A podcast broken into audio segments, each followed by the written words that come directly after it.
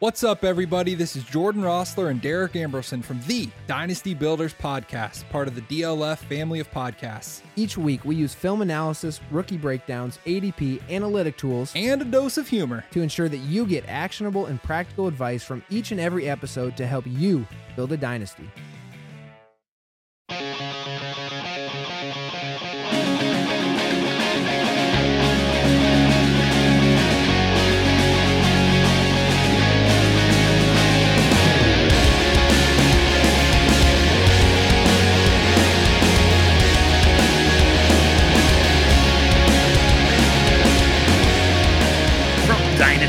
DynastyLeagueFootball.com and a DLF family of podcasts.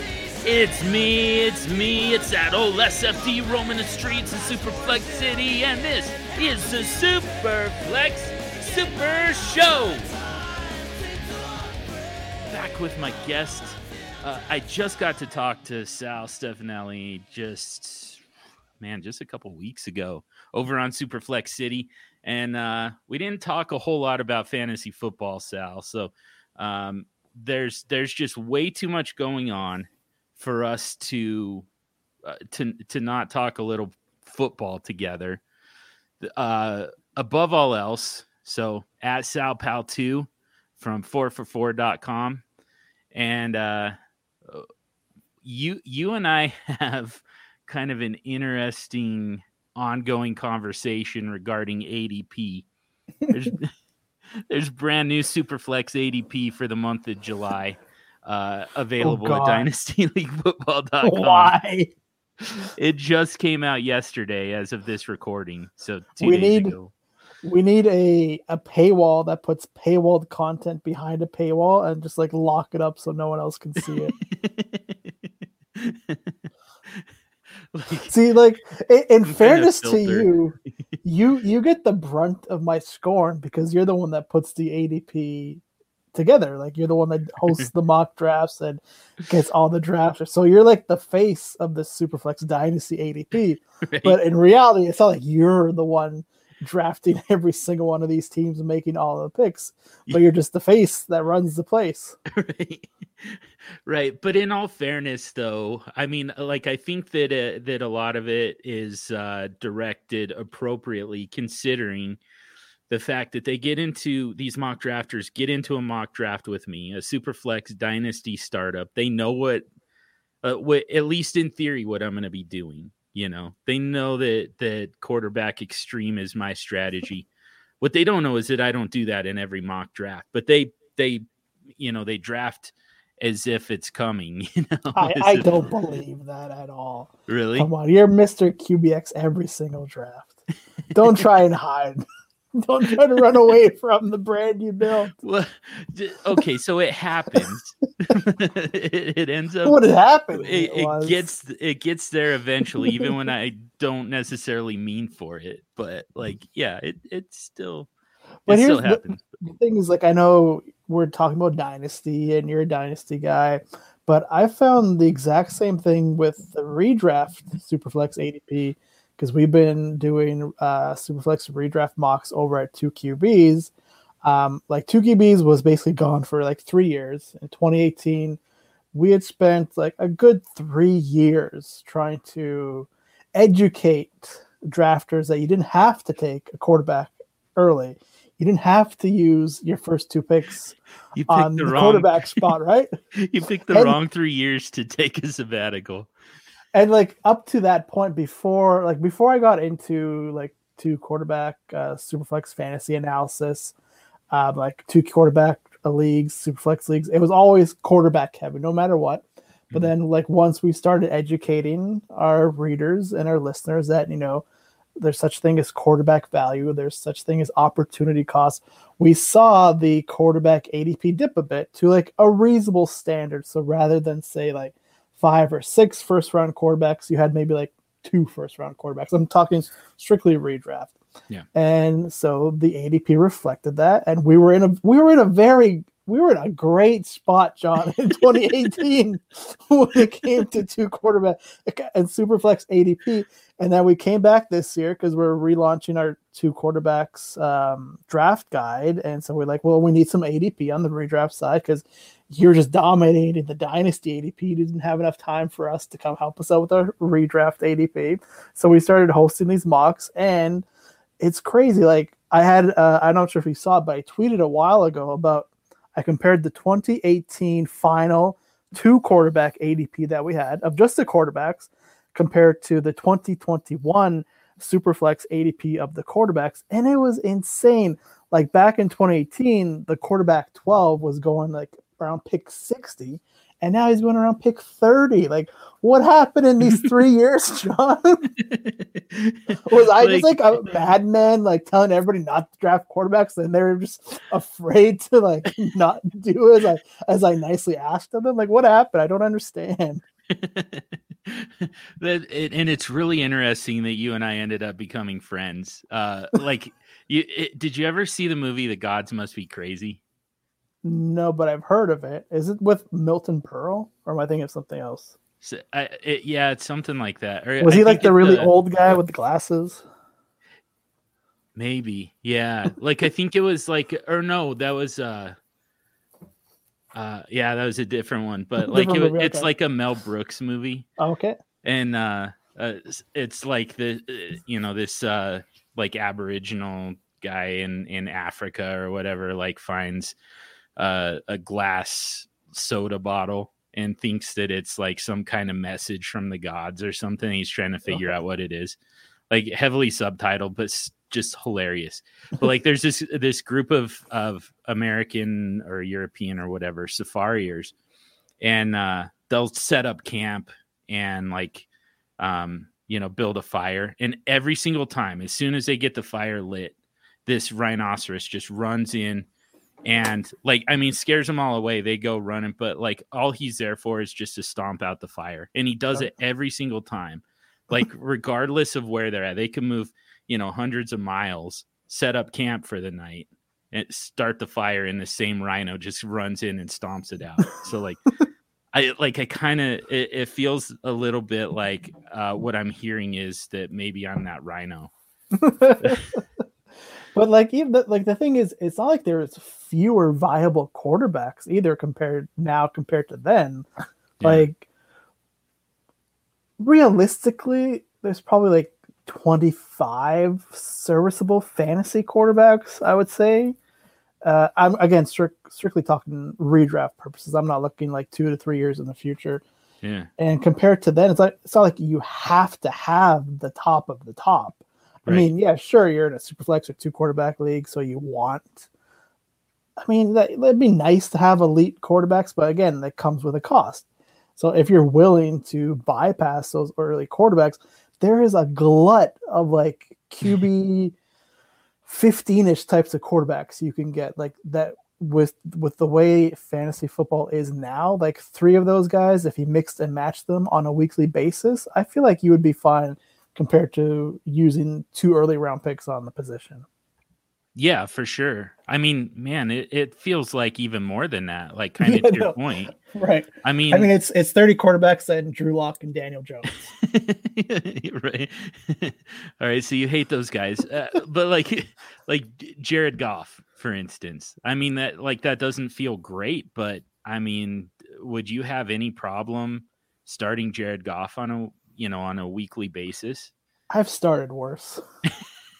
like, but like he's a, a great example though. Um, who was it? Was it Dave Klug today? Is it Klug or Klug? I'm not Dave. I, I'm not sure if I'm pronouncing your last name properly or not, but I believe he sent out a tweet. It was like if DeAndre Swift is like a top 12 back and TJ Hockenson is like a top I don't know, top five tight end, and everyone is trying to figure out who the sleeper receiver is of the Lions, and like, why is Jared Goff's ADP so grossly underpriced compared to everybody else?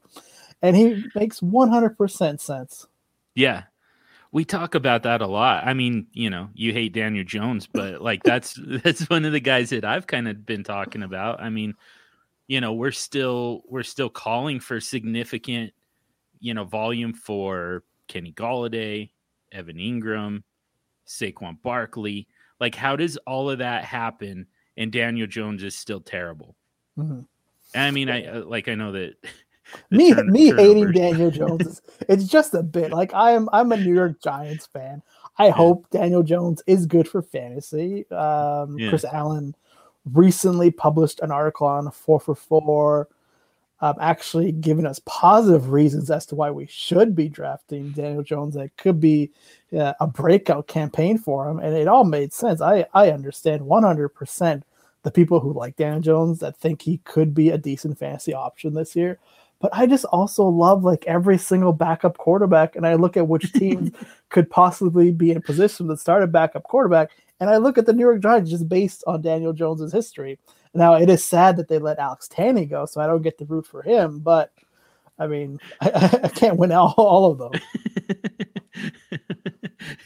can't win all of them. Not every backup quarterback is going to win a job. exactly. Some of them have to stay on the bench. Uh, I don't even know who their backup is anymore. It's Mike Glennon.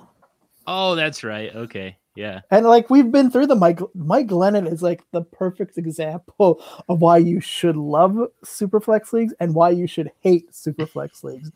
I remember in 2013 when I first broke into the industry, it was Josh Freeman in Tampa Bay. He was coming off a not so great campaign, and Mike Glennon was Mike Glennon was a rookie third round pick back then. We didn't know how bad he was at the time, but because he wasn't Josh Freeman, both I and the head coach of the Tampa Bay Bucks at the time, who I, I'm gonna guess maybe it was Raheem Morris. I it was 2013. I can't remember how far back was, but like I just wanted Mike Glennon to start. I wanted to see him play a game. I wanted to see him play against real NFL competition, and it did happen. I think it was like week four or something, the coach was just like completely. Oh no, it was Greg Schiano or Schiano. I can't. I can't remember how he say his last name. Yeah, Rutgers. He yeah, was head Rutgers. coach at the time, and he was just absolutely fed up with the team losing and Josh Freeman not playing all that great. And you know, in the NFL, when you're not playing well, all the blame goes on the quarterback, whether it's deserved or unjustified or not. It doesn't matter. Right. And so, like, they finally put in Mike Glennon, and he was just okay, but he was better than Josh Freeman. And then years later, when Mike Glennon signed to be the starting quarterback, I believe it was where did he go? The, was it the Chicago Bears that signed him to be their starting quarterback? Yes, the Chicago Bears signed him, and then like they're like, okay, well, Mike Glennon is our quarterback, so let's use a, uh, the second overall pick on Mitch Trubisky. And then what happens? Mike Glennon becomes the new Josh Freeman. Like it's a, a circle of life with the quarterback position. I'm I'm here for all the chaos. I just love it all. So what are what are some of the like the viable ones that you're that you've already kind of earmarked this year? So I'll, I'll let you in on a little secret. The article I wrote for the upcoming two QB Superflex strategy guide was about ranking backup quarterbacks. Oh, awesome! And I ranked 39 of them into tiers. Nice. Okay, uh, wait. So, like, uh, who's who's so I, I remember you tweeted like the best backup quarterback on each team, and some of them. I mean, uh, yeah, it kind of stirred some shit up. like, let's be honest. Not my um, intention. Um, I just want to give right. love to all the backup quarterbacks. Think, like by this point, people should know my Twitter timeline is like eighty percent nonsense. so, like for instance, back to Daniel Jones, you had him la- listed as the best backup quarterback for the New York Giants. So, like, uh, so when we're talking about ranking backup quarterbacks, how much of that did you do in this article where you said, you know, like the the for all intents and purposes, the starter is uh, is should be the backup and, and therefore is you know uh, one of the better backups in the league. They just haven't realized that he's uh, he's the he's a better backup than a starter. So you're you're talking about Kirk Cousins then. I don't know. I don't even know who I'm talking about. no, because because this draft guide is full of like actionable advice that we want people to pay for. I actually had to be serious in this article but um, like I'll, I'll give you a, a sneak peek because I broke them down into tiers. And my first tier, I call this the beam me up Scotty tier, which is these are backups who are close to starting because the starters ahead of them just aren't good. Yeah. And at the top of the list, I have Teddy Bridgewater, which I think is kind of a gimme. I feel Oh like yeah. Drew Lock is one of the most likeliest quarterbacks to be benched if they're even starting in week one. Right. So like like that those types of quarterbacks would be in that tier. Um, the one that might surprise some people a little bit. I know we mentioned Jared Goff as being a decent enough fantasy quarterback, and I think he's the type of guy who can easily get you like 13 to 14 fantasy points per week, which is is good enough. But you're telling me Tim Boyle couldn't do that if he started in Detroit? Right. yeah. Well, yeah. Uh, especially, yeah. I know that Tim Boyle is is kind of on your backup quarterback Mount Rushmore too. So, like, uh, but I mean, man, he ended up with with quite the cult following, and uh, I just I just can't help but think that you drove that train uh, right through it- a giant crowd. Just It was me and Evan Silva. nice. but like here's the thing with when it comes to fantasy football analysis we're so data driven so stats based in like pretty much every facet of our analysis but what people sometimes tend to forget especially when it comes to the quarterback position is that situation matters just as much as talent and stats yeah. it's not a fair thing on the quarterback, but year after year after year, we see how many coaches are just fed up with losing and they know coach speak, coach thought is, well, if I bench my quarterback, it might give my team a spark. Like the best player on an NFL team is always back, the backup quarterback because you just don't know what you have in him. Like you Yeah. always think like that that's the guy that's going to turn everything around. Right. yeah. Well, I mean, yeah, said this before too. I mean, if you're not winning games and or entertaining people, backup quarterback's going to be the most popular guy in town. One I hundred mean, percent, and I think that's probably a reason why I love backup quarterbacks so much. like I was a very unathletic, untalented high school football player, so like I just yearn to be a backup quarterback because you are literally one play away from being the leader of that team. yeah. Whether you're good or not doesn't matter. Just all that matters is you're just not the the other guy. That's so true. And like if you if if and when you do get on the field, like the expectations just plummet. Like there's they don't expect anything of you Yeah. other than to just like stay healthy. Like that's all we really care about here. So and like anything you do and you just kind of become this like this cult hero. So yeah, that's so true. Like, but what are some of the guys for this year that you're let, ha, let's let's so let's put it this way. So like in a super flex redraft league, uh some guys and and you know, real quick though, I I do want to because I mean hosted by dynastyleaguefootball.com. we do we generally talk dynasty here. What I do think though is when we get to this point in the calendar, I think every every league really kind of shifts to a little bit of a redraft focus. Like you Mhm. kind of take on, you know, a little bit of a redraft approach, even to your dynasty leagues. At least we should. Um, you know, they're they're probably going to be, you know, there's there's one or two teams in every single league that are probably looking at kind of a down year with a productive s- struggle type of strategy. You know, where they're not really you know focused on what's going to happen in 2021 everyone else is trying to figure out how to win games how to turn this dynasty value into you know on the field production. So you know I, I like i think that it's fair to be talking about redraft leagues even in dynasty because right now i think that you can take a, a redraft focus to dynasty leagues and you really should. Mhm. um, as long as you're gonna actually try and compete this year and and my personal opinion is most teams if not all teams really should do that. So anyways well all that preface uh just to lead up to the question um is it to you is it worthwhile to handcuff quarterbacks in superflex redraft leagues? And if so which ones are you handcuffing in 2021 That's a great question. Um, the first part of my answer is it depends on how many bench spots you have. Yeah. So, like, if I'm in a shallow league, do I really want to dedicate my one few bench assets to someone who may never see the field? like, for example, let's take um, uh, the I let's take the New Orleans Saints for example. There's two guys there. No one knows who's going to be starting.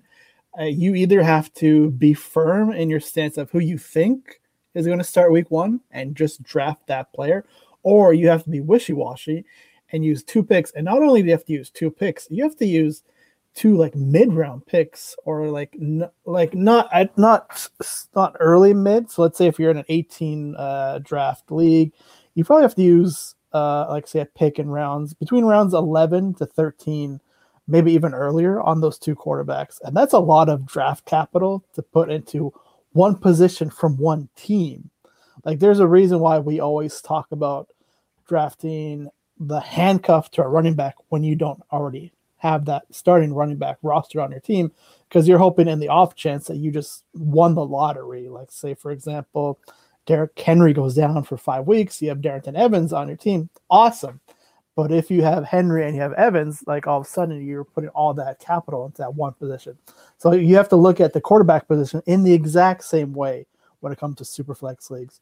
So if I have a very shallow bench, like for example, I used to play in a 14 team two quarterback league that only had two bench spots. I'm not wasting Whoa. a bench spot. yeah, I'm no. not wasting a bench spot on a handcuffed quarterback. right. If my quarterback goes down, I'm probably going to be out of luck no matter what. Or I'm going to be spending an arm and a leg to trade for a quarterback. Yeah, help me out. But if maybe I have like, I say around between five to seven bench spots is a perfect amount of bench spots to. I'm going to say waste, but I don't mean it that way but to waste I pick on a handcuff quarterback if it's the right situation. And to know that, you have to go look at all the depth charts. You have to go read all the beat writer reports. You have to be seeing how players are doing in preseason and training camp. And then you kind of have to decide which backup quarterbacks are a priority. And that's what I did with this article, and which is the one thing I do every year is I monitor the backup quarterback situation. I managed, I, I monitor the quarterback talk of what's going on, who should be on my radar, who doesn't matter as much, who maybe I think could be a potential gem in the rough. Um, and that's how I go about researching the quarterback position. And every year, I'm always trying to find at least one person who is a current backup that I think based just based just on situation, not talent, just based on situation, who could start at some point and be a valuable asset in superflex leagues. Because as you know, in a superflex league, um, backup quarterbacks on the waiver wire, you're probably going to be spending all of your fab to get whoever the hot quarterback is. For if say a top quarterback goes down, you want to get their backup. He's on the waiver. Everybody in your league wants to do that. So I try to find who that player could be, so that I don't have to blow all my fab the moment this quarterback becomes viable. Like I can have him uh, what I call my quarterback speed dial list. It's like here's a guy I'm going to monitor. I want to pick him up maybe one to two weeks before he becomes a valuable commodity. And if he doesn't, no harm, no foul. I just drop him and I throw him back into the waiver wire. So that's how I go about researching like the backup quarterback landscape. Nice. So yeah, back to uh back to your rankings and again we won't we won't give these away because uh i mean honestly the the two qb's uh superflex two quarterback strategy guide is just i mean man that's like that's something that, that we should just be picking up like, like go we, to your virtual newsstand yeah, yeah exactly it, it, yeah we'll have to talk a little bit more about that thing in a minute too because that's uh uh, it's it's been a couple years since you guys released that, uh, but it was man, that was a useful resource uh, the last time we we uh, mm-hmm. got one of those too. So, um, but back to your you know back to your article, your backup quarterback rankings. Like how much of that is so? It sounds like like Tim Boyle is kind of your um kind of your diamond in the rough type of guy. Uh, no, like, heck, no, he's just he's just someone on my radar. Oh, okay. like as of right now, the Detroit coaching staff haven't said anything bad about Jared Goff. They traded for him, or maybe they they just took him back in the trade. Who knows what what's going on there? But as of now, there hasn't been any bad reports about Jared Goff. But like you know, I know we've seen Jared Goff play in the past. There's nothing that makes him stand apart from any other quarterback, really. So there is a potential there at some point. If the Detroit Lions suck, I mean, no offense to anybody who listens to this podcast that is a huge Lions fan, they don't have the most talented roster. Some people in the betting world who I respect and admire have even talked about the potential that they go winless. So that is a scenario ripe for a backup quarterback to take over at some point. So that's that's why I like Tim Boyle. But there are other quarterbacks who I'm much more interested in from a backup perspective. Okay, that was going to be my question, I guess. so uh, I'm gonna I, I want to throw some situations at you, I, and and see if these are are like must handcuff situations to you, mm-hmm. or uh, it, is it just wait and uh, um, go get those guys, you know, off the waivers? And this is mainly going to be most of these are going to be redraft. I don't think these guys are very many of them are going to be available in uh, in Dynasty, Dynasty Superflex. I mean, so, in Dynasty, every quarterback should be rostered in a Superflex format. Yeah, if there's any kind of path whatsoever, yeah. Um. All right, the Las Vegas Raiders. Yeah. Um. One, it's because Mariota is a good, a decent enough quarterback. We've seen him produce in the past. There's some people that aren't that into Derek Carr. I do think he is in a good situation this year with the talent surrounding him that uh, and from a redraft purpose, I love Derek Carr's price and Superflex drafts. Like we just we did a uh, an industry mock for the draft guide, and he was the 27th quarterback taken. Like I don't care if you don't think Derek Carr is good as the QB 27. Like it's it's worth it at that price. Oh, for sure. Yeah. Yeah, I yeah, I mean, and especially if you get Mariota with like the last pick of your draft, it's just like, I mean, you just locked up that situation. Uh, like, Carr has always been safe, you know, so at the very least, um, New England. So that's a tricky one, right? Because yes. it could literally go either way. It's like either Cam Newton is the week one starter, so then it's like, okay, I have to have Mac Jones as my backup quarterback, or it's like, oh, all of a sudden Mac Jones won the starting quarterback job, but Cam Newton is still there. He's still healthy. There was some beat report talk about Cam Newton being like the red zone running back for New England. And what how what did he score like 14 or 16 rushing touchdowns last year? And he didn't even play a whole season. Yeah. like that that the Konami code uh, appeal of fantasy quarterbacks is always tantalizing to me because I just love rushing quarterbacks. It's also a weird situation because, like, it it feels like either Cam Newton starts the entire season or Mac Jones starts the entire season. Like, there's just not like a a good way to segue from one to the other. There's so yeah. The the so only way I, am with you there. Like the only way the backup is going to get in is if the Patriots absolutely are horrendous this year, and are just like they just like zero oh and seven or something like that, or the quarterback gets injured. Like hopefully no quarterback in New England gets COVID again this year, and we don't have to worry about that. But like yeah, I feel like Belichick uh, he puts his guy in, he sticks with them if they're winning and producing enough to put a like a, a formidable roster on the field. Yeah. What about Washington? Man, that, that's a tricky one because I am absolutely in love with Ryan Fitzpatrick mm-hmm. as quarterback of Washington this year. That one, his draft cost is reasonable, but two, the offensive weapons surrounding him are unbelievable. Mm-hmm. like you have Antonio Gibson, you have Terry McLaurin, you have Curtis Samuel, you have Logan Thomas, you have uh, is it Dyami Brown? Uh, there's been some talk of Adam Humphries being a, an option in that offense. J.D. McKissic, like it's just a, a really good offensive line. I just am really into Ryan Fitzpatrick, but that's a situation where, like, we've seen in the past Ryan Fitzpatrick be a very up and down quarterback. So there is potential that if he falters at a certain point, does Ron Rivera pull the hook? Like, like yeah. sure, that's the guy you brought in from free agency, who you decided was better than Alex Smith, which that's a story for another day. it's pretty but crazy. There, you have uh, another quarterback just right there on the sidelines that could come in at any moment. And yeah. I know in the in the Twitter community, there's been a lot of talk about this very scenario that you just mentioned, this question that you asked me, and people are wondering why we're not talking about the backup Washington quarterback as much as we should be. And the thing is, like in Superflex and two quarterback leagues, you absolutely 100% should be. In one quarterback league, it doesn't matter. If Ryan Fitzpatrick was your quarterback and he got benched, there's going to be like 10 other options you can pick up from waivers. Right. Uh, I, okay, I've I'm gonna I've got some that I think are uh, probably a little a little easier, but I'm still curious about your thoughts on on a couple of these. Miami. I'm all, I'm all in on Tua. Okay, nice. I, I nice feel like this this is the year for him. The thing is, like they actually have a pretty decent backup in Jacoby Brissett. So it wouldn't be out of the realm of possibilities that Tua does falter. And it's like sort of like that yin yang we saw last year with Tua and Ryan and Ryan and Tua back and forth here and there.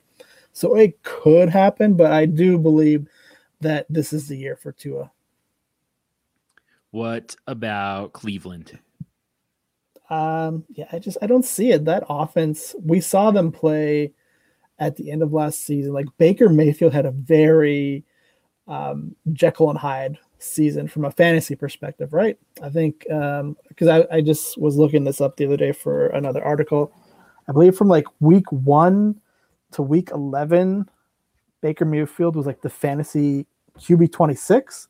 But then from like week 12 to week 15, or no, from week 12 to like week 16, he was like the QB fantasy six or QB fantasy seven.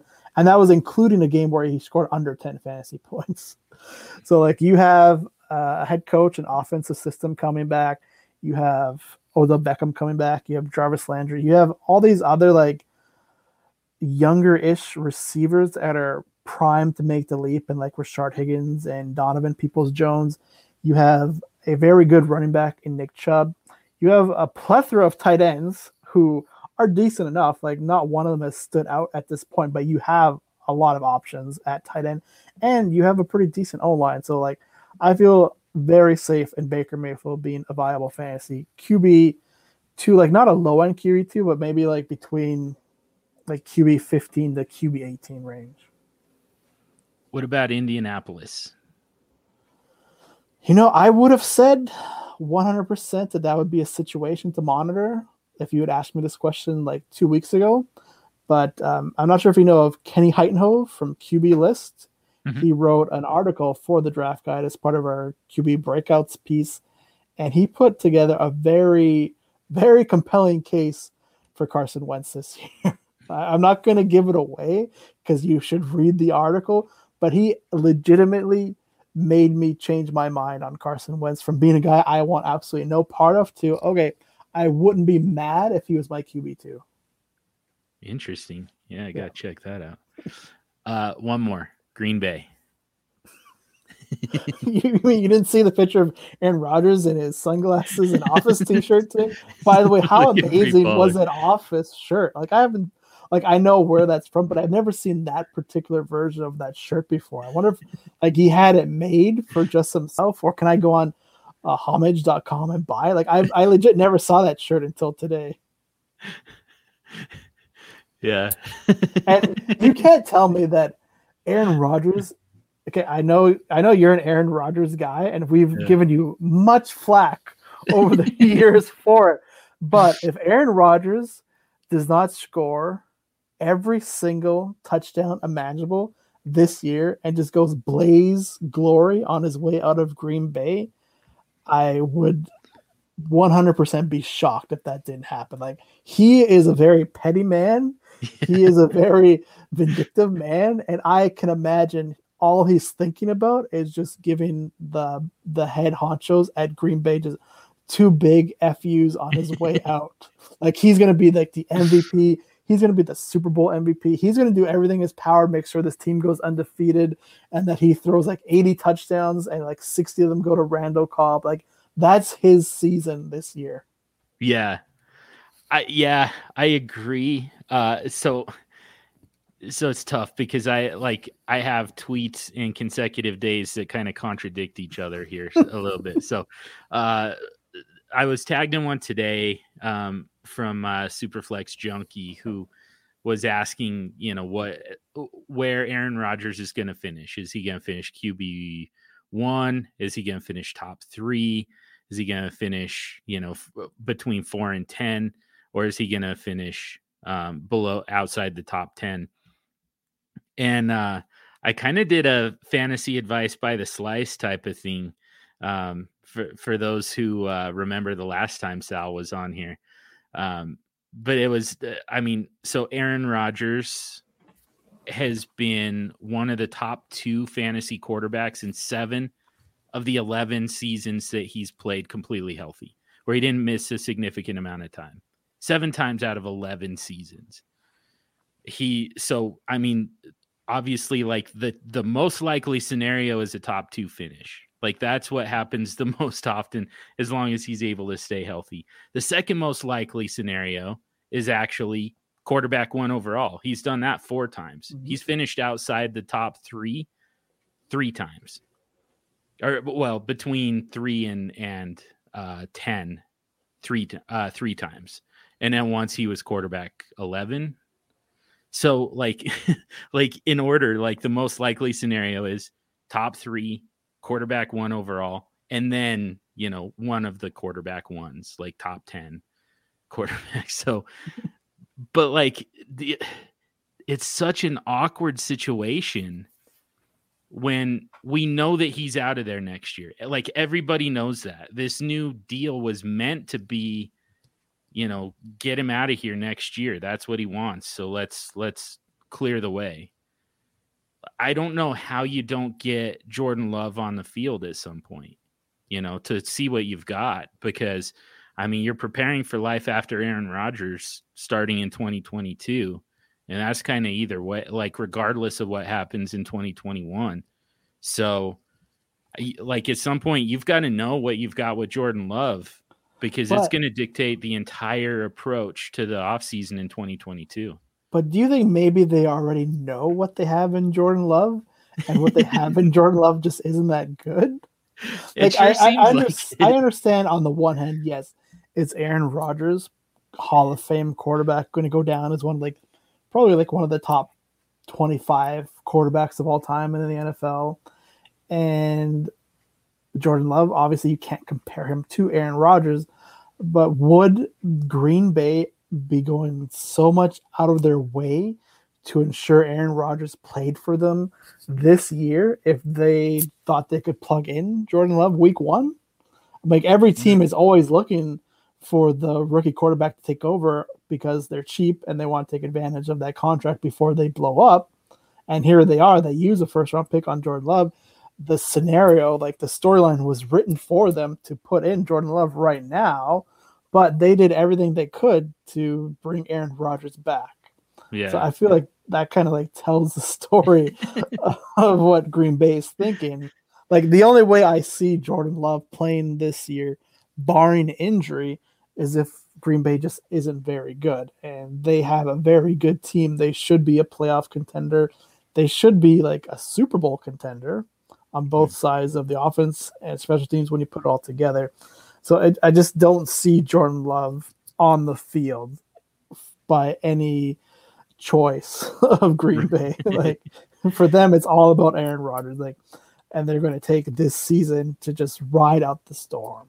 Now, I want to throw out a question to you because you are the dynasty guy, and I feel like it could be a very hard tell of the situation for some people. But a few weeks ago, if you had Jordan Love on your Superflex Dynasty roster, you hit a lottery ticket, right? You hit the jackpot. Like, here's a guy potentially who could be the starting quarterback of a very high potent offense.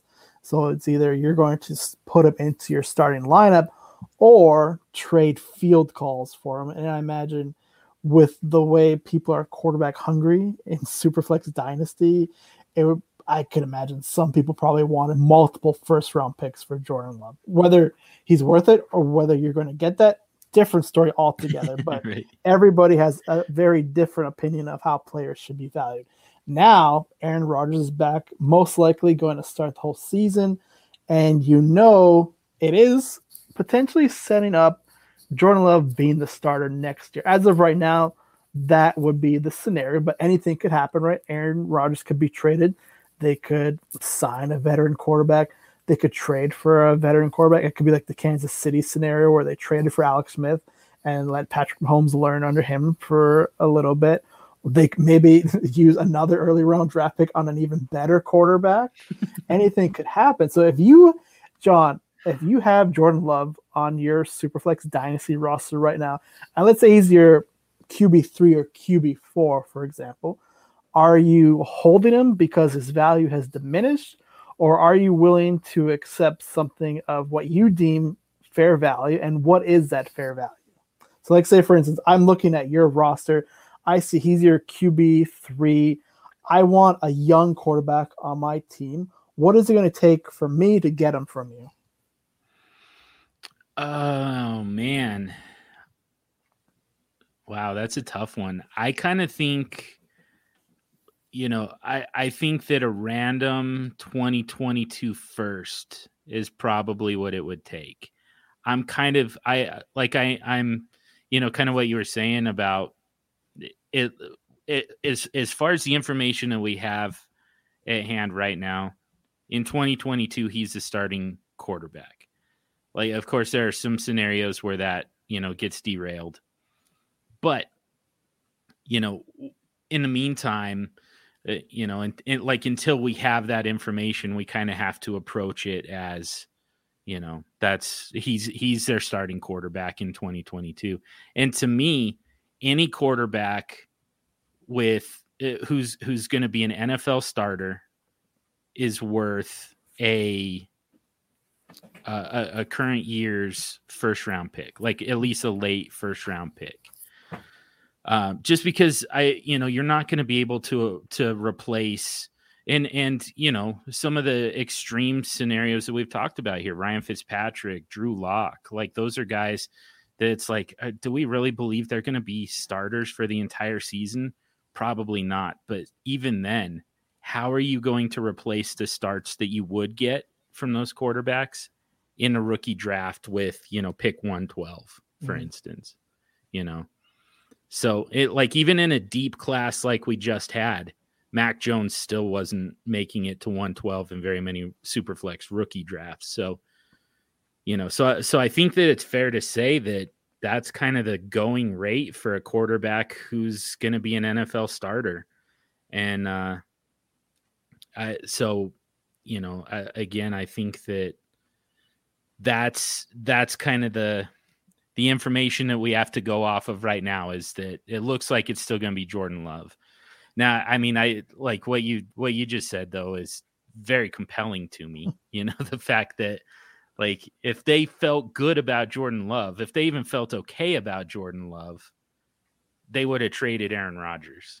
You know, but you know the the fact that they didn't, and and I don't know how much to, like how much of it has to do with the fact that you all of a sudden you had you know, Za'Darius Smith and you had Davante Adams all saying that they want out, you know, mm-hmm. all saying they want to be traded. If Aaron Rodgers is gone, I don't want to be here either.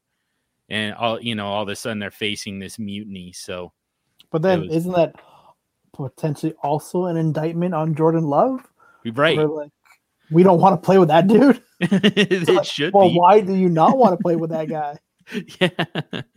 Yeah. And it, yeah, it, Man. See, this is where like again, it all comes back to situation with the quarterback position. Mm-hmm. Like we 100% know Aaron Rodgers is the better quarterback, but if he were to be gone, you would just automatically assume Jordan Love would be the starter. Mm-hmm. But maybe he's just not good enough to start. Yeah. And it does kind of make me wonder if maybe like I, I mean I, like I wanted to ask you about the Houston situation too and we'll get to that in a second actually but like it, it makes me wonder if maybe you do need to just kind of hedge a little bit with Blake Bortles as well. You know, Yeah, but he got a- released today. oh, he did. Yeah. I missed that. I was freaking working. Damn it. As okay. soon as, as soon as as soon as that picture of Aaron Rodgers in his office T-shirt and sunglasses getup was tweeted out, they released Blake Bortles. So that was their plan. That was their, their the whole the the big the big plan. If Aaron Rodgers, you know, retires to force a trade or something like that, it was Blake Bortles. It was never Jordan Love. Never Jordan Bortles. Love. so, okay, I mean, again, like the, even that, even Blake Bortles being released is still pretty damning of Jordan Love. Like all of, all of this just kind of comes back to they hate Jordan Love. Imagine Uh, though that was like the the story in the locker room, like the Green Bay head coaches and general managers were telling everybody if Aaron Rodgers doesn't play for us next year, get ready for the Blake Bortles show. And that's when all the reports just started being released and leaked to the press.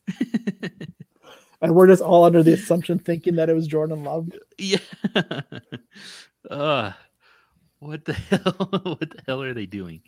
Okay. Well, anyways, that that kills that that theory, that potential strategy. um, but and by the way, uh, like I I tried to put together a show sheet for us. I don't do oh, you did very put together anymore. a show sheet. Yeah, had I- it- I, and we haven't touched it. like we haven't done anything. I had no idea that it, that we were going to talk backup quarterbacks, but like now that we're How did you not know this? I know that's what I'm saying. Like now, Have you not listened to any podcast show that I go on? like or more like every podcast that you've ever been on, everything that you've ever written, everything that you've ever tweeted Like, that wasn't. I, I asked you a question, and I think it was like 25% of the show. yeah. So I like I should have known. I don't know why I I I didn't see this coming, but now that we're here, I'm I'm actually really glad. I think this is still useful stuff. So I mean, Uh, uh, uh, uh, this is 100% completely biased, but this is the type of content we should be producing in the Superflex community. yeah, Uh, we could spend 10,000 words talking about the top 12 fantasy quarterbacks. That's not Yeah. going to matter to me, honestly. right. Like, I have like 20 quarterbacks, so I'm okay with that as my QB1. I want to know about the backups. I want to know about the third stringers.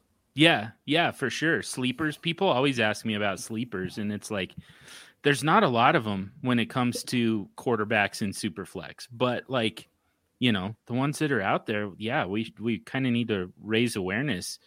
But yeah, I mean, to your point, like arguing about the difference between Josh Allen and Kyler Murray, it's a difference of, you know, it, it it's a difference of you know 21 points per game versus 24 points per game. Like it, it it's it really kind of doesn't matter at that point but yeah, the only time like- it's going to matter is if you lose your championship by one point, and those are the two quarterbacks. yeah they're head to head. Yeah. Uh well but if you're quarterback extreme then uh you uh You you both. won't end up in that situation. Yeah. Um all right houston. I want to talk houston's quarterbacks because they're all backups. Like they've got five backups on roster. And and they've got deshaun watson but i it seems like he's probably not going to be there. Like he's requested he reported but he requested a trade. I think if most people who know me by now know that I prefer um, to not talk about those types of players when it comes to fantasy football. They know that they're just all undraftable on my roster. It's probably a big reason why I don't win in fantasy football anymore. But Yeah. I'd rather have fun and root for the players on my team than have those types of players on my team. Yeah. So uh, talking about Watson, not Tyrod Taylor. No, I, I, I, I always want. Tyrod on my team. it's like that's where you draw the line, huh? That's where your standards are. Somewhere in between Tim Boyle and Tyrod Taylor. Okay. but yeah, no, like that makes sense. And a lot of people do that. And and there's absolutely nothing wrong with that. Uh I my personal opinion. I don't do it um, because my opinion is somebody in the league is going to have the assholes on their team and it's going to help them win games. Like, you know, it's it, it, it might as well be me, I guess. But but like I, I don't think there's anything wrong with it, just in in the exact same way that I don't think there's anything wrong with, you know, drafting the players from your favorite team. Like if you eh, the, you're the better you feel about the players on your roster, and the better you know the the the more fun you're having managing that roster, the better you're going to do. So you know whatever your approach is, take it. Like go all in. Um, I'm totally fine with that. So, but let's talk about the other quarterbacks. Let's Mhm. assume that uh, he who shall not be named uh, will not be a member of the Houston Texans. How how many of those guys do, do we need to draft? How many of those guys do we have to stack? I mean, are we talking redraft or dynasty? Because I feel like in dynasty, Davis Mills is probably on every superflex roster. Yeah, yeah. So let's just talk redraft. Let's just say just to get through this year, what the hell do we have to do with the Houston Texans? Uh, the I think the way you play it is you draft Taylor very late because people just don't know how that Houston situation is going to unfold. It's also not really an offense that looks like it's going to score a lot of points or has a lot of many viable options as potential targets for whoever is at quarterback. So we've seen that with Tyrod Taylor being a late round quarterback in these superflex drafts. So I mean, my opinion is I believe it's going to be Taylor starting week one. How long he's going to start is a very different question. It's not set up very well for him with that offense and that team and that situation. So I feel like he's probably not going to last to the halfway point of the season. I really, I really think Houston is just that bad. And what happens when you have a bad team and a young rookie quarterback on the sidelines? That young rookie quarterback is going to come play at some point. Now, the question is do they go to the rookie right away or do they decide to give Jeff Driskel a shot at some point? or Ryan Finley or Or- so, like, that's what you have to kind of think about. Luckily, in redraft, I don't think it's going to matter whatsoever. You're going to use a very late round pick on Taylor. Then, once he gets benched, you're going to pick up Mills from the waiver wire.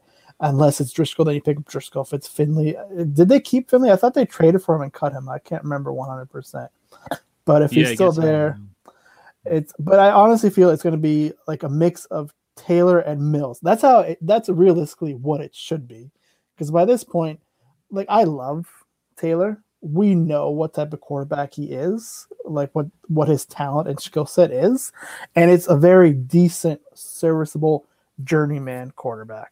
He does offer some rushing potential and rushing upside for fantasy purposes, but the head coach of the Houston Texans doesn't care about rushing fantasy points. He just wants to either win or see his younger players develop.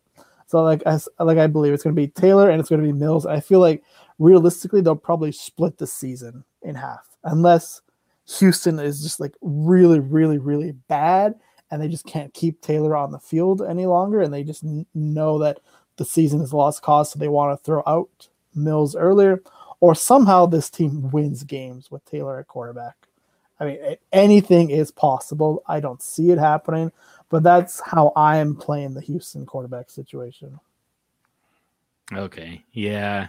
I mean, at the end of the day, it feels like one to just kind of stay away from, but like, Oh yeah, no, for sure. if, if I am very, if I'm okay with my quarterback depth chart, like in redraft, I want if I am not planning on drafting like three guys who I can uh, mix and match streaming every week, I prefer to get two quarterbacks who I know I don't have to worry about benching them unless it's for a bye week or they get injured or something like that.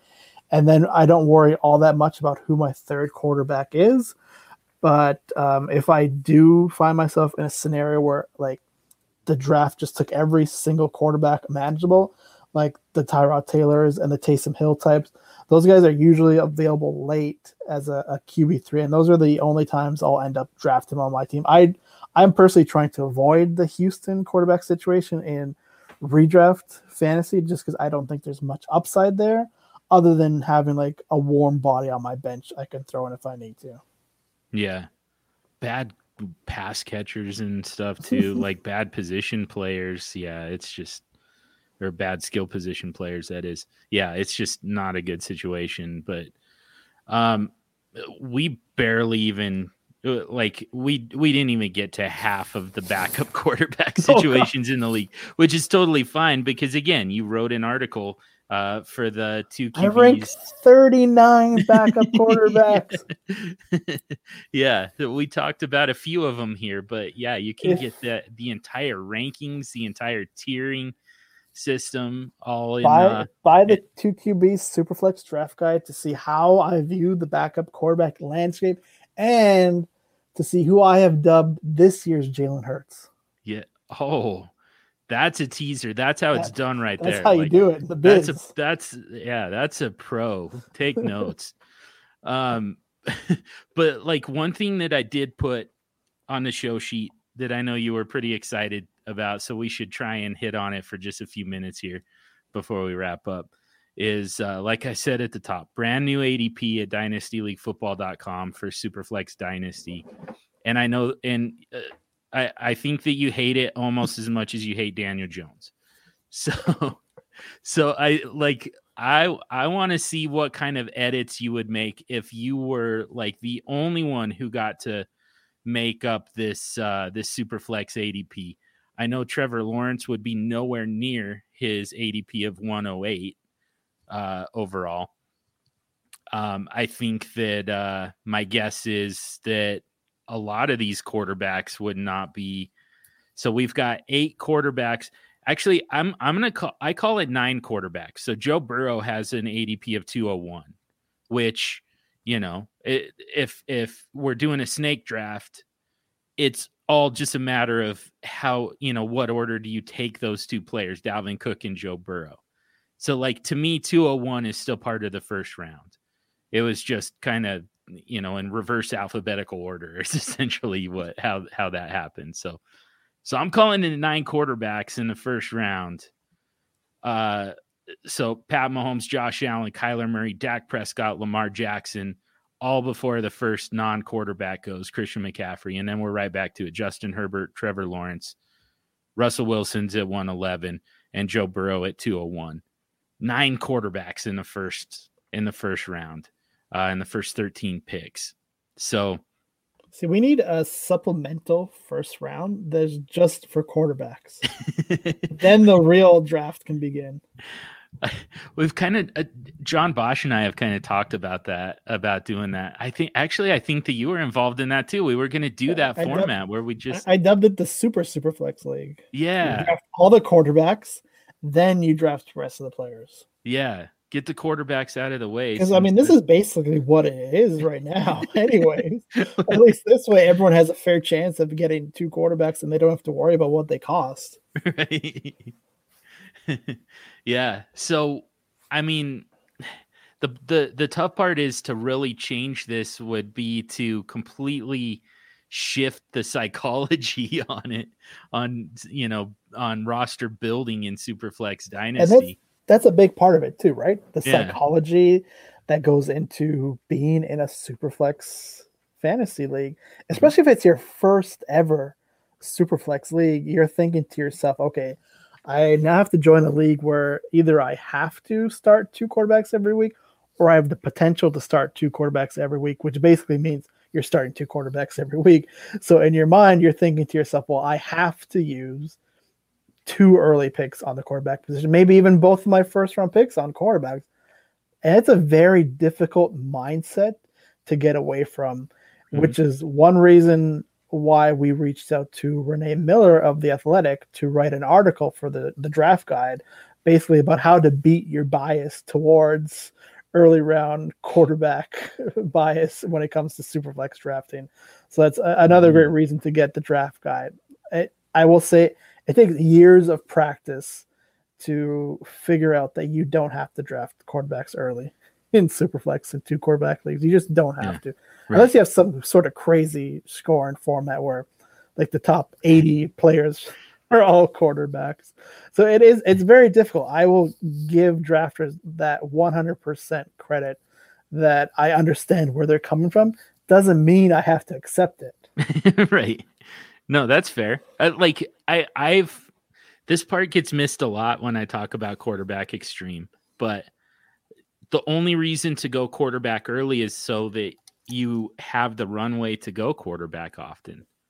But if you're if you don't want that roster bill, if you don't want five quarterbacks, if you don't want to, you know, stream that position within your roster. If you feel good, just, you know, just just taking that baseline scoring that's going to be somewhere in the neighborhood of you know 15 18 points a week from both the quarterback and the super flex position that's a, i mean that's a good number like we can we can feel comfortable with that uh, it's it's limited upside but it's a good safe solid number so you know if if you feel good about that and you're going to go for you know the two quarterbacks and then get a, a third one on your bench you don't have to start in the first round this isn't about getting the elite guys like, like that's that part's never changed, you know. Exactly.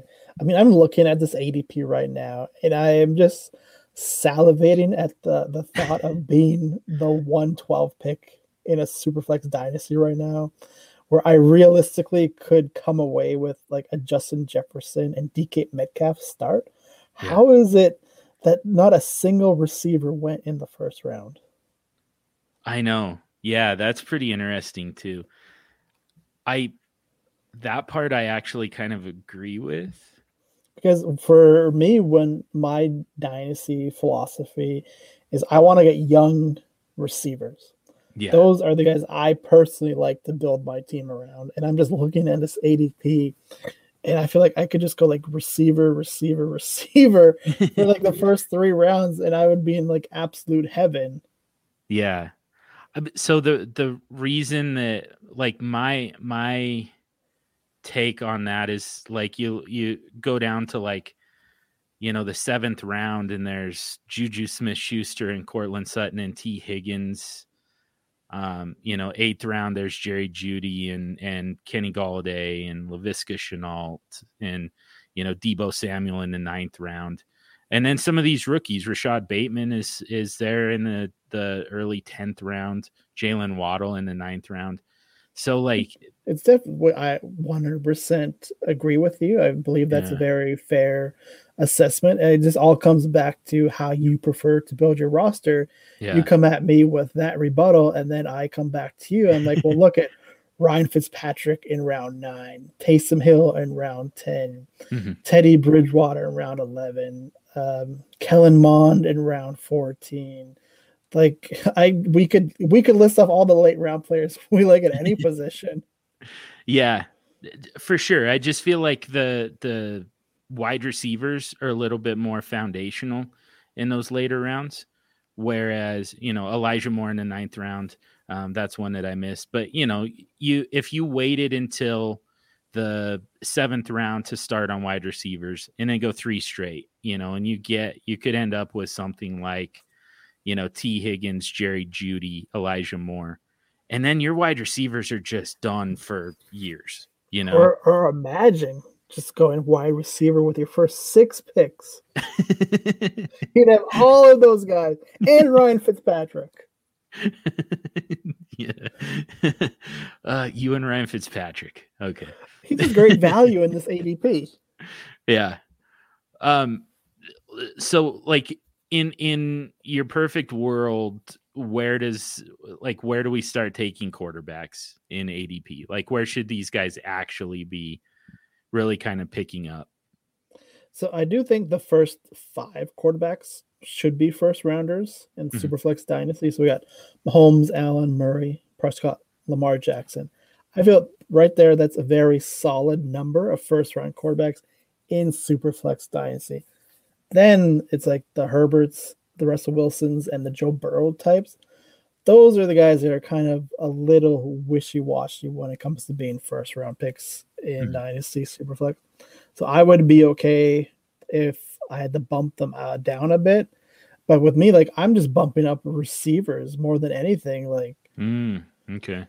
Even like I don't, I don't feel good about being the guy that drafts Saquon Barkley or Dalvin Cook in the first round of a dynasty startup in any format, honestly, whether it's superflex or not superflex. Like, yeah. I don't want to build my roster around a running back who might break down in two to three years.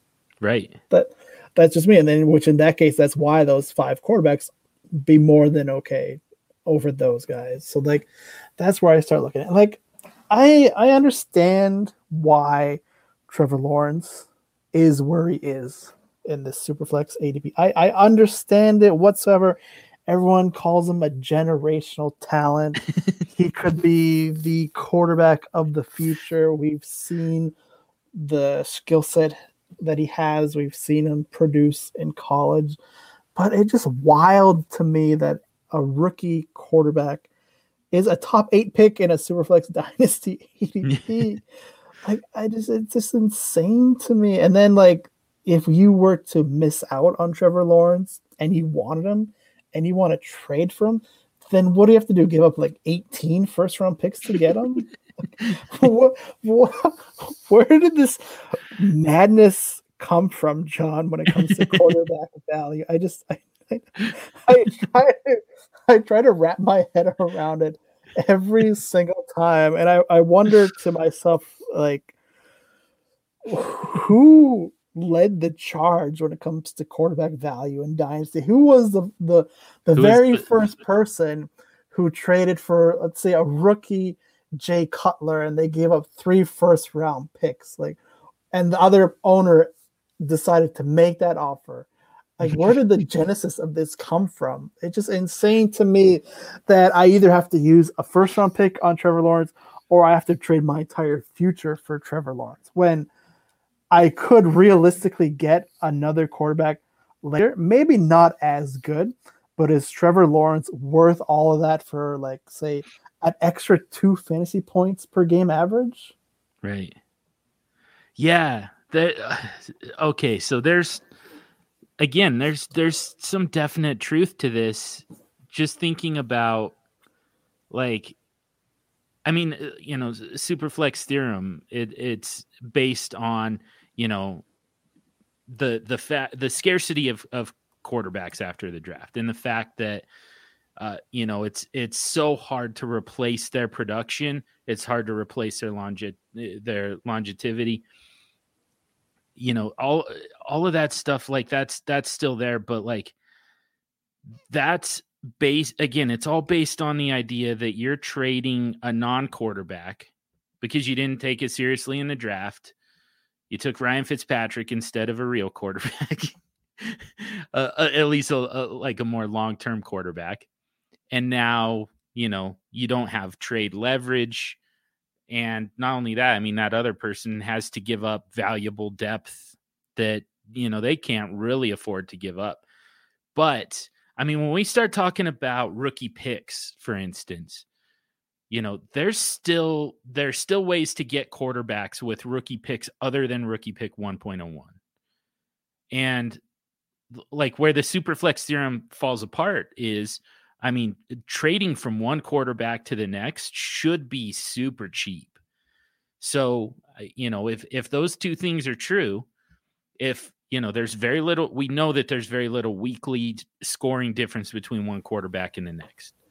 Like Trevor Lawrence is the the reason that Trevor Lawrence is so much more valuable than Ryan Fitzpatrick is just because of his age. It's not because of the production. In fact, Ryan Fitzpatrick's going to outproduce Trevor Lawrence in 2021 as long as they're both on the field. Like, so like we, if, if we, like we know that the quarterback scoring is similar from one to the next.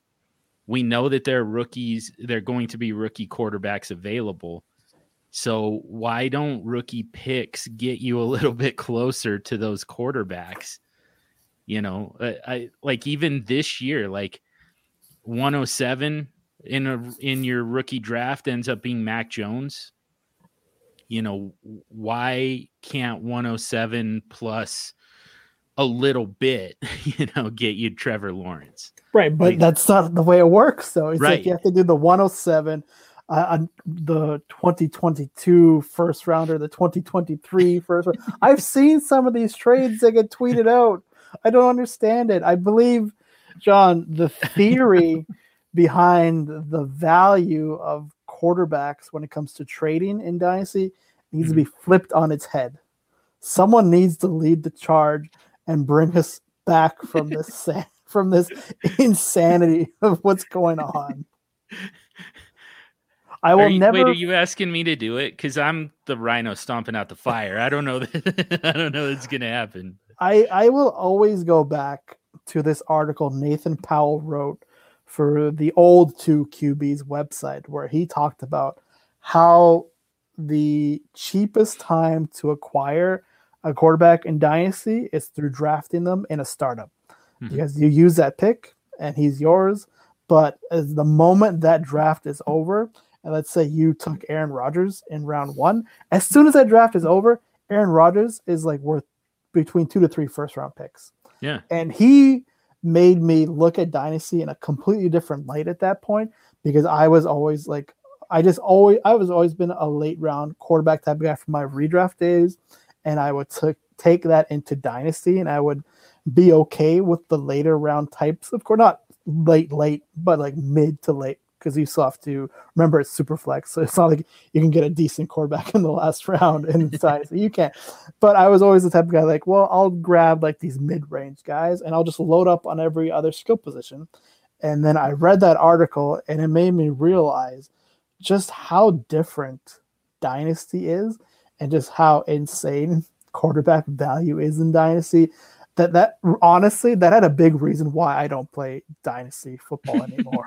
I just didn't want to deal with that. And just I feel like broken. that was like 4 maybe even 5 years ago when he wrote that article and it's just gotten crazier and crazier and crazier to the point where I'm on every podcast with you ranting about Trevor Lawrence. I know that like almost became like a pet project of yours, Trevor Lawrence this year, but I mean, it, like overall, yeah. I mean, it's it's it's still like it it makes sense. You know, the fact that like that scarcity is just so important, and and then there's also the fact, and and honest, I'll be honest here with everybody. I think that we probably overblow it a little bit. Well, you know, when we talk about career expectancy for quarterbacks, it's it's not nearly as is easy for a quarterback to lock down a job long term is what we would like to believe. The problem is that we still have to buy the potential that they're going to do it. Like a couple years ago, we still had to buy Jared Goff as a, you know, 26 year old starting quarterback in Sean McVay's offense.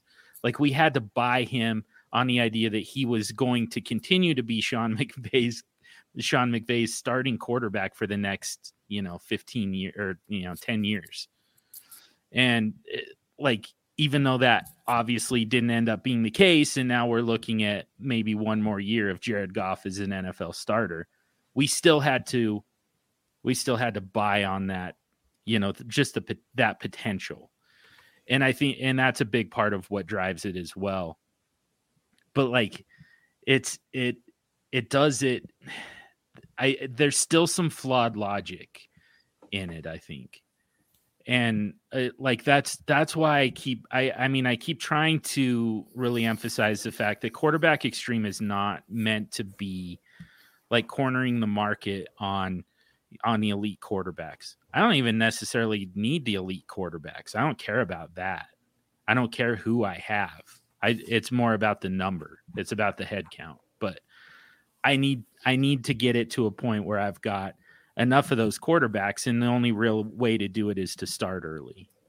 And then, it, uh, of course, Aaron Rodgers is a different thing altogether. So, but can't you also have a stable of quarterbacks if you start in the mid rounds? You, you say it's not about having the elite guys. Yeah. So, like, for example, let's go strictly off of this ADP, right? Mm-hmm. And let's say I'll throw out a hypothetical number four. You wanted to start your draft off with four quarterbacks, right? Let's just mm-hmm. throw that number out. So mm-hmm. your quarterbacks would be Trevor Lawrence, uh, Trey Lance, um, Zach Wilson, and Mac Jones. Some it's all rookies, or or it could be Trevor Lawrence and then Aaron Rodgers, uh, Matthew Stafford, and Baker Mayfield. Those would be your first four picks pretty decent quarterback stable, right? I wouldn't do that, by the way. But yeah, yeah. I just I just try to pick one quarterback from each round. yeah, yeah. And then let's say when you decide you want to do QBX in starting in round eight instead. So mm-hmm. you could have Jared Goff, Ryan Fitzpatrick, Cam Newton, Taysom Hill. Mm-hmm. What what's the big difference between your QBX strategies? You still have a stable of quarterbacks, and then I'm going to assume your other skill position players would be pretty amazing. Right. Yeah. The so does that ever factor into your mindset when it comes to QBX? In in redraft, it somewhat does. Uh, in Dynasty, though, it's the fact that you know. So it was Goff, Fitzpatrick, Cam Newton, Taysom Hill. I could be down to one quarterback by you know, I mean honestly by mid-season, and uh, you know, uh, I I might be down to just Jared Goff by you know by the uh, you know, by before we even get to the fantasy playoffs, and then by the 2022 off season, I might not have any quarterbacks left, you know, that are going to be NFL starters. That's that's kind of the issue for me. But otherwise, yeah, I mean, like it, it's still it would work. Like, and then the other problem is, um, it, you know, I at that point, like I feel like those guys are kind of reaches, you know uh, obviously, based on the ADP, like that's where you have to take them. But honestly, Jared Goff or Jerry Jeudy you know, like those mm-hmm. two are back to back in the eighth round. It would feel like crap to me to reach past Jerry Jeudy to take Jared Goff because mm-hmm. I don't mm-hmm. have any quarterbacks yet. Uh, I, this is meant as absolutely no offense or disrespect to you and okay. the QBX strategy, even though I know when someone says that, it means all the disrespect in the yeah, world. I know but it's coming, especially when it's someone who's comfortable being disrespectful to me. do you ever think to to yourself that mm-hmm. taking four quarterbacks or five quarterbacks with your first four to five picks couldn't that also be considered a reach too? Because realistically, you're only starting two every week. I understand. Yeah Dynasty is kind of a different mentality because you're also looking down the line, right? So if you drafted yeah. a couple of older veteran guys, but a couple of younger guys, those guys could be the replacements. But as of right now, you use five picks on the quarterback position. You're starting only two every week. Maybe you have the third for bye weeks, but that's a very expensive bye week draft pick. That that's a lot for just a bye week fill-in guy. Maybe you're thinking in your mind, well, I could trade these guys because I have five quarterbacks. So if I have five, I took these guys away from someone else who really wants it. And we've talked about how insane the value is of trading for quarterbacks. So that you could also maybe think in your heads, like, I drafted five, starting to, I'm going to trade these other guys. I'm going to stockpile first round picks. But that's all, that's not a guarantee. Right. Some people I have seen vehemently against quarterback hoarders where they just don't want to trade out of spite because they're just upset this person drafted all the other quarterbacks. So I, again, feel free to yell at me, tell me that I'm wrong, but again, couldn't that just be considered a reach too? You're not wrong. It is a re- yeah, it's for sure a reach. I mean, again, looking at this ADP, like in the second round, you know, Ryan Tannehill at 208, Derrick Henry at 209. Like it feels like a reach to take Ryan Tannehill over Derrick Henry after the type of season that Derrick Henry has just turned in, right? Or like Justin Fields at 210 over Nick Chubb at 211. Like those those are those feel That's like those are reaches. Three rookie quarterbacks within the first 22 picks. Yeah. Yeah, over over absolute stud running backs, and you know, back to your point, like Justin Fields is going what one, two, three, three, four spots ahead of AJ Brown. Like that That's feels blasphemy. like I, I look that at feels this, like I, a reach. It, I, it, it is a reach. I could have, I could realistically have like Justin Jefferson, DK Metcalf, and AJ Brown if I bypassed yeah. all the other positions according to this ADP. Yeah, yeah, exactly. I honestly wouldn't care who my quarterbacks are. and tight end doesn't matter unless you have one of the top four guys. I'm a guy that I really don't care about running backs to begin with. So like I honestly I honestly feel like I, I could build a juggernaut of a dynasty superflex team according to this ADP. Yeah. The so the the problem is if I mean if I'm getting Jerry Jeudy in the eighth round and I'm getting Elijah Moore in the ninth round, whatever it is, like your guys have to outscore my wide receivers by, you know, about 40 points to make up the difference that I'm going to build at quarterback. That's the problem. Just because Jim. like my my quarterbacks, I mean they already start off with a close to 20 point each, you know, type of of baseline. Like average score for a quarterback in 2020 was 18 points. So, um you know like that's that's kind of what i'm starting off with but then i've got five of them so i'm cherry picking matchups mm-hmm. like there's a possibility that i put together you know 60 70 points from my from my quarterbacks and then my wide receivers don't have to do much if anything you know right but I, I, again this is all comes down to roster building philosophy mm-hmm. and i can just flip that on you where i just don't think there is that big of a gap between your two starting quarterbacks and the two starting quarterbacks that I could eventually draft later on. Yeah. On average, yeah, that's true. I will I will give you that a Trevor Lawrence maybe, but let's say um definitely like the Patrick Mahomes and Josh Allen types have a much higher ceiling yeah. than someone like Ryan Fitzpatrick I always come back to, or even like a Sam Darnold, for example just mm-hmm. throwing that name out there. Those types of guys have a much higher probability of just crapping the bed right. compared to the other guys. That I will I will always give that to you, but then again, that's baked into the cost. Yeah, for sure. Yeah, and again, it's it's not so much about the, having those guys; it's about having the number of guys, the head count. Because See, that's I will say that's where I disagree with you because I could have a, a head count even if I wait to the mid or later rounds to grab quarterbacks. They might not yeah. be as good or sexy in your eyes compared to the other guys, but I would still have I could have the exact same number of quarterbacks that you have.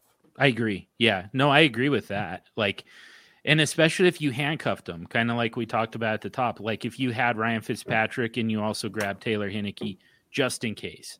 Like you've got the starting quarterback for for Washington. So now anytime that Washington has a good matchup, you get to plug in that guy, you know, whoever it is, and you're going to you just Im- immediately raise your scoring baseline, you know, from 18 points up to, you know, closer to 30 points. Like that's the type of upside that you got by taking Washington Washington's starting quarterback going up against Detroit, for mm-hmm. instance. Mm-hmm. You know, and, like, so I, I, Oh yeah, go ahead. Yeah, yeah. So uh, it's so it's less about about who it is, and it's more about the ability to um, to cherry pick those matchups, as opposed to you know whoever has just if you only take three quarterbacks, you and one of them's on I, and one of them has a really bad matchup. One of them's going up against the LA Rams. I mean, you just have to start that guy and and just you know accept the fact that you're going to get, you know, roughly 10 points from him. And I'm so, going to get 30 from my guy. If we look at it strictly from a numbers game, mm-hmm. um, you can tell me what the most common roster format is these days. I've always come from a background where it was either at least half PPR or full PPR, mm-hmm. where you would start three running backs, plus you have an option of a flex so theoretically, you could start up to four receivers, and then you throw in your tight end. So I'm looking. If I look at it from that way, I could I could realistically start four wide receivers every week, but you mm-hmm. can only start two quarterbacks. Mm-hmm. Yeah. Um, I know it's a very cherry picked. no, no. But, I mean, it's definitely true, but I, I mean, I still I still have a feeling that my two quarterbacks, if they're both in good matchups, are going to score just as much as or four more wide than receivers all four wide receivers. plus my tight end. That's the and that's the cr- that's the whole thing. Of, well, the and the tight end could be different, and I mean tight end premium kind of adds a wrinkle Mhm. too. But but yeah, I mean that's that's the craziness of quarterbacks. Okay. Like that, and and sometimes people draft that way without like subconsciously maybe they they realize that that's what they're kind of getting. I think they're thinking more about you know the longevity but and eh, you know they look at they look at points per game they look at, at the average Mhm. which to me we misuse the average when we talk about points per game like that's a that's a bad number for us to be using because that's not what actually happened like how many times did baker mayfield actually score 13 points to get to his 13 points per game average you know um he he actually ended up with a couple monster games and then a bunch of games well Mhm. below 13 Yeah, like I, I told you the splits from last Yeah. season, how wild it was. Yeah, it was way off. Yeah. So it yeah, it's it's uh, I, I like people look at that average and feel you know comfortable with that. But what i am proposing that people should be looking at, at is the upside in a good matchup and the idea that you can kind of chase those matchups a little bit if you've got uh, the right number of guys. And you know it just it just raises the the baseline scoring that you're going to have to a point where yeah i mean like if you get anything from your wide receivers anything from your running backs you know it's it's just going to add up onto what you already got from the quarterbacks and it's going to cover like multiple positions. Like the court the two quarterbacks alone are going to cover multiple positions in your opponent's lineup especially if they've got bad matchups. So i don't know. I will say I 100% appreciate you taking all of my questions, trying to de- denounce QBX on your show. i'm always happy to do it but But again, I, I, just can feel- tell that you remain unconvinced So I, I and here I am trying to convince you to walk away from your QBX throne. But again, I I feel like the crux of the issue will all come down to how you want to build a roster. right Yeah. And uh, and when it comes to that, we are on two very polar opposite ends. Yeah. And what I will concede is that Quarterback Xtreme is not the be all end all. Mhm. I think you can you can do it with the the roster build that you're proposing. Absolutely. And I, I would like to point out to anybody who has made it this far in the podcast, who is still listening, that we were able to have this very civil debate without calling anybody names or using uh, slurs or derogatory words towards them, as I have seen some people on Twitter do to you. oh, of course. Yeah. Yeah. Yeah, yeah, it's it's uh it's not always fun uh being on uh being on this side of it. I, like I kind of take the fun out of it for people. I get it. so um yeah.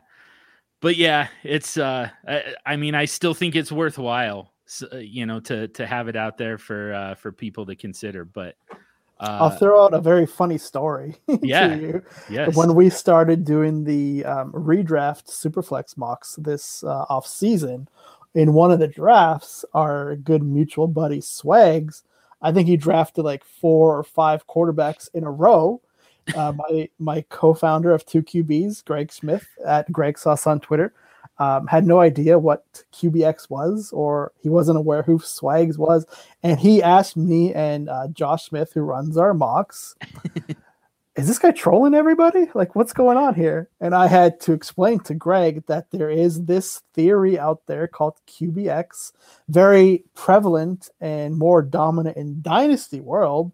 That that's exactly what is happening, and that maybe it Swags either thought that he was doing another Dynasty mock, or he just wanted to see what QBX would look like in redraft. Greg was ready to ban him from all future mocks until I explained to him what was going on. uh well i'm i'm glad that he didn't uh because i think that it deserves a place at the table but uh i Well, can every also single strategy in the world deserves a place at the table. yeah If that's like, what you believe in, that's what you want to do, go for it. Like, look how many pointless debates we've had this off season on what modified zero RB should be called. I know, I know. It and that by by the way is not a position that you can really finesse. Like quarterback, you can do it like either way. Like there's there's some actual some craft to that. Running back, there is not. So yeah. Um yeah, we should man, we should really wrap it up. I could talk to you forever about we we talked for a lot longer than I intended about music. We I had no idea we were going to talk backup quarterbacks, and we talked about that for almost an hour. And now here we are in another. We, we didn't do anything on your show sheet. Even the ADP no. game went off on a completely different tangent. we still didn't get to it. Uh, but it was fun stuff, is interesting stuff. I I think it's still useful stuff. Oh yeah, so, one one hundred percent. I don't say this very often when it comes to my content, but mm-hmm. I do think that this podcast is worth listening to. Yeah, this very. I'm not saying your podcast overall. I haven't listened to every episode. I'm not going to put that review out into the world. But this very specific episode that I am on as a guest that you're hosting should be listened to by people who plays Superflex fantasy football and just dynasty in general, I think could be very helpful when it comes to trying to figure out strategies and values, especially of the quarterback position. Yeah. Well, I am going to put out a review of something that uh, I probably shouldn't put my name to just yet, but I can tell that the TQB's Superflex draft guide is going to be awesome. Uh, I mean, just look at some of the names that are involved with this.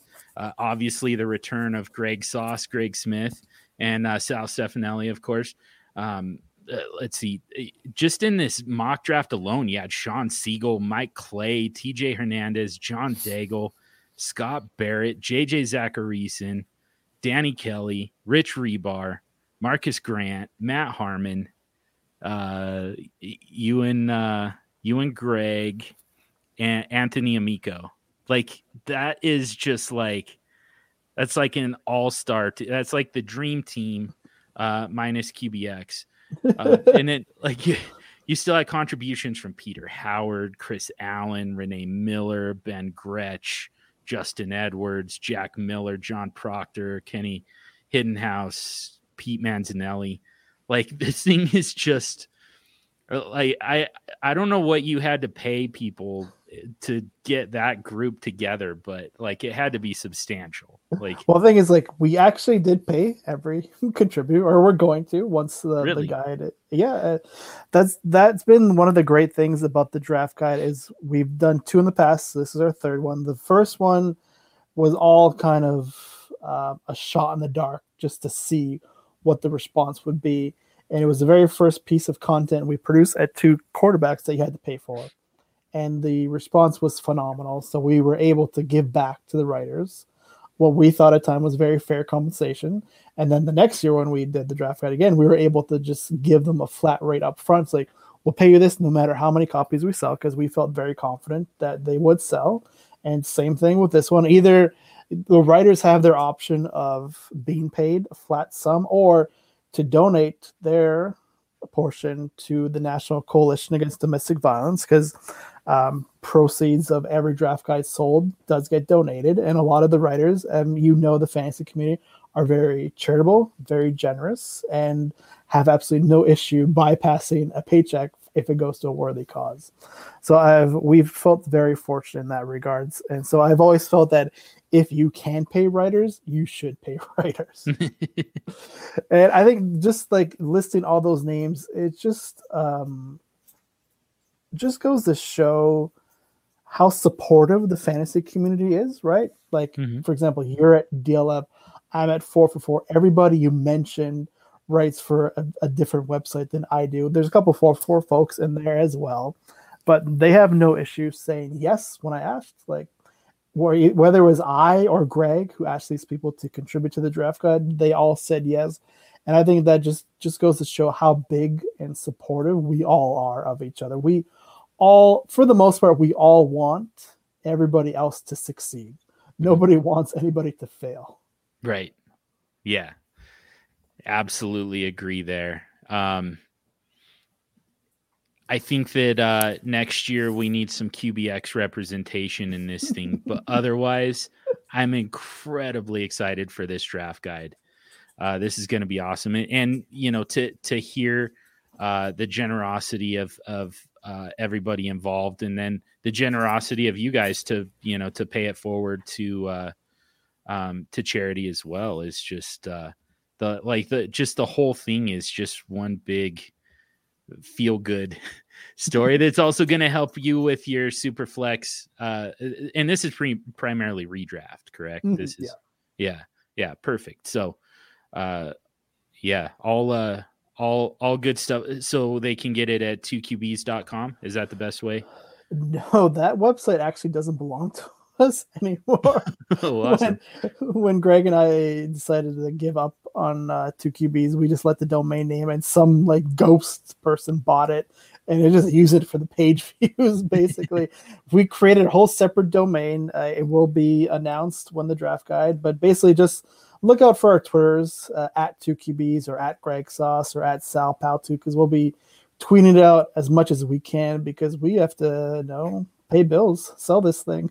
Yeah. and then there's uh, so you're at four for four. Uh, she, what is it? Director of fun. Did I get it right this time? Uh, head of fun stuff. Head of fun stuff. Remember, Okay. director is only used for full time employees. at That's four what it. That's what it was. Okay. yeah. Uh, and uh, host of the four minute drill. You just had Matt Harmon during one of the busiest news cycles that we've had in football in several months. You were a guest earlier this off season. I, yeah, I got to talk about uh, some of the same stuff. why why this ADP is so nuts? Like I think that was that was kind of the overarching uh, question that you had for me. Um, so that's that's the great thing about the four minute drill is like we spent uh, as of right now an hour and thirty five minutes. Our episode was like seven minutes long. yeah, yeah, it wasn't four minutes by the way, but it was a lot closer than this for sure, admittedly. So, yeah, all of that's good stuff. Uh, Sal, I mean, uh, a, a friend, a mentor, um, just one of my favorite people to to talk about anything with, and uh, the fact that we got to talk about so many different things over the course of uh, two different podcast episodes has been a real treat for me. So thank you for taking the time, and uh, uh, yeah, we'll we'll do it a lot sooner than uh, we won't Three go. years? Yeah, we won't go three years. we won't do that anymore. I, yeah. I appreciate you having me on this show. I don't get asked on too many podcasts, so it's always fun when I actually have to go on a show and pretend that I know what I'm talking about. Because most people just look at my Twitter timeline and think I'm a huge joke. well, Which, in fairness to them, is the persona that I've built. yeah, that's what you're going for. So yeah, uh, but uh, uh, an hour, almost an hour and forty minutes here of uh, Superflex content uh, proves otherwise. So yeah, it was a lot of fun. Thanks for coming on. No, Um, thank you. Yeah. So let's wrap it up there for the week. Subscribe to the podcast if you haven't already. Subscribe to the DLF Family of Podcasts mega feed. Uh, subscribe to Superflex City. Um, you can uh, keep up with the Super Show as well as uh, all the other uh, all the other shows that we're putting out for Superflex City. Uh, do us a, ha- a huge favor and rate and review Super Show if you haven't already. Help it helps us to uh, get out more people, touch on more topics that are useful to you, our super friends. Get at us on Twitter at Superflex Show, but honestly, even better, just uh, like I'm so bad at checking that account. just just individually at Superflex Dude. Sal's at Sal Pal 2. Uh, hit us up individually. Always happy to retweet trade polls, uh, answer you know questions and uh, mentions or DMs. Either way, always happy to do that. So. Uh, this episode was dedicated in loving memory to James the Brain Koutoulas. Thank you to DLF for the platform. Thank you to Heart and Soul Radio for the music. And above all else, thank you for listening. And until next week, stay sexy and super flexible.